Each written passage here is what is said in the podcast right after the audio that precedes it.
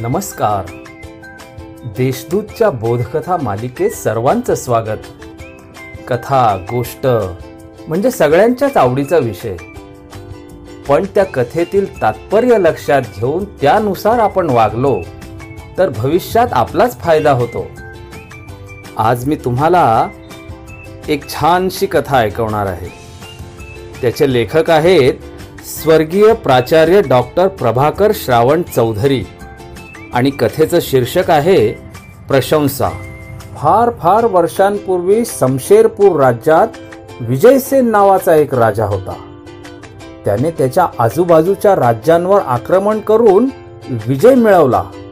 सत्तेचा विस्तार केला संपत्ती जमवली पण विजयाच्या उन्मादात तो खूप अहंकारी बनला. एकदा दरबारात तो अहंकारयुक्त शब्दात म्हणाला मी ईश्वराला मानत नाही.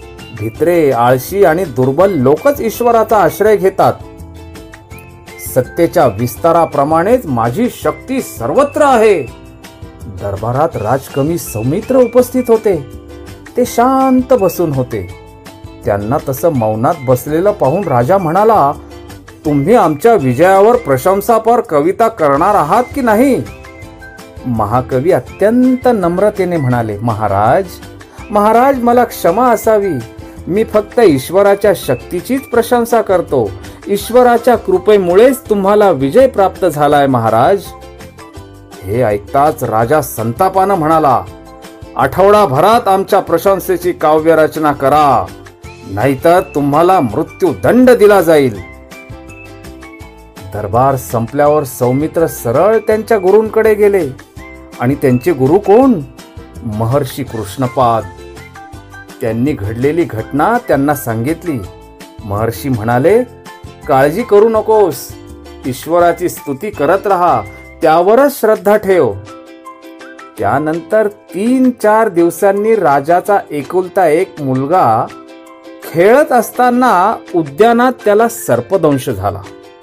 हा दैवयोगच घडला. राजपुत्र सर्पाच्या जहाल विषानं मरणासन्न झाला. खूप उपचार झाले. पण सगळं सगळं व्यर्थ. राजा शोकमग्न. तेवढ्यात काही मंत्री षडयंत्र रचून राजाला सत्तेतून हटवण्याचा प्रयत्न करत असल्याची बातमी आली. राजकवी सौमित्रांना ती गुप्त बातमी समजली.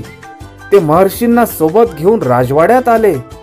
तेव्हा राजा विलाप करत म्हणाला आतापर्यंत मी घमेंडीत होतो. काळानं माझे डोळे उघडले. तेव्हा राजकवींच्या पाठीमागे उभे असलेले महर्षी म्हणाले राजन राजन ईश्वर करुणामय आहे. आणि ते राजकुमाराजवळ आले. त्याच्या डोक्यावर हात ठेवून ध्यानमग्न झाले. नंतर जवळजवळ एका तासाभरानंतर राजकुमार शुद्धीवर आला. महर्षी त्वरित उठले. सौमित्रच्या कानात काहीतरी सांगून निघूनही गेले. यथावकाश राजकुमार स्वस्थ झाला. राजकवींच्या मदतीने षडयंत्राचा पर्दाफाश झाला. जे राजाचे चमचे व स्तुतीपाठक मंत्री होते त्यांचाच षडयंत्रात सहभाग होता. नंतर राजकवी सोबत राजा महर्षींच्या आश्रमात गेला. महर्षी राजाला म्हणाले राजन सर्व समर्थ असा ईश्वरच आहे. सर्व प्राणी त्याच्याच शक्तीचा अंश आहेत. लोक स्वार्थानं प्रेरित होऊन प्रशंसा करतात.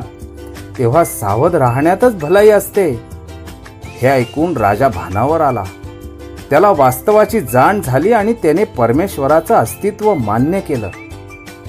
तर मित्रांनो या सुंदर अशा गोष्टीतून आपण काय शिकलो काय बोध घेतला? तर स्तुती पाठक लोकांपासून सावध राहावे.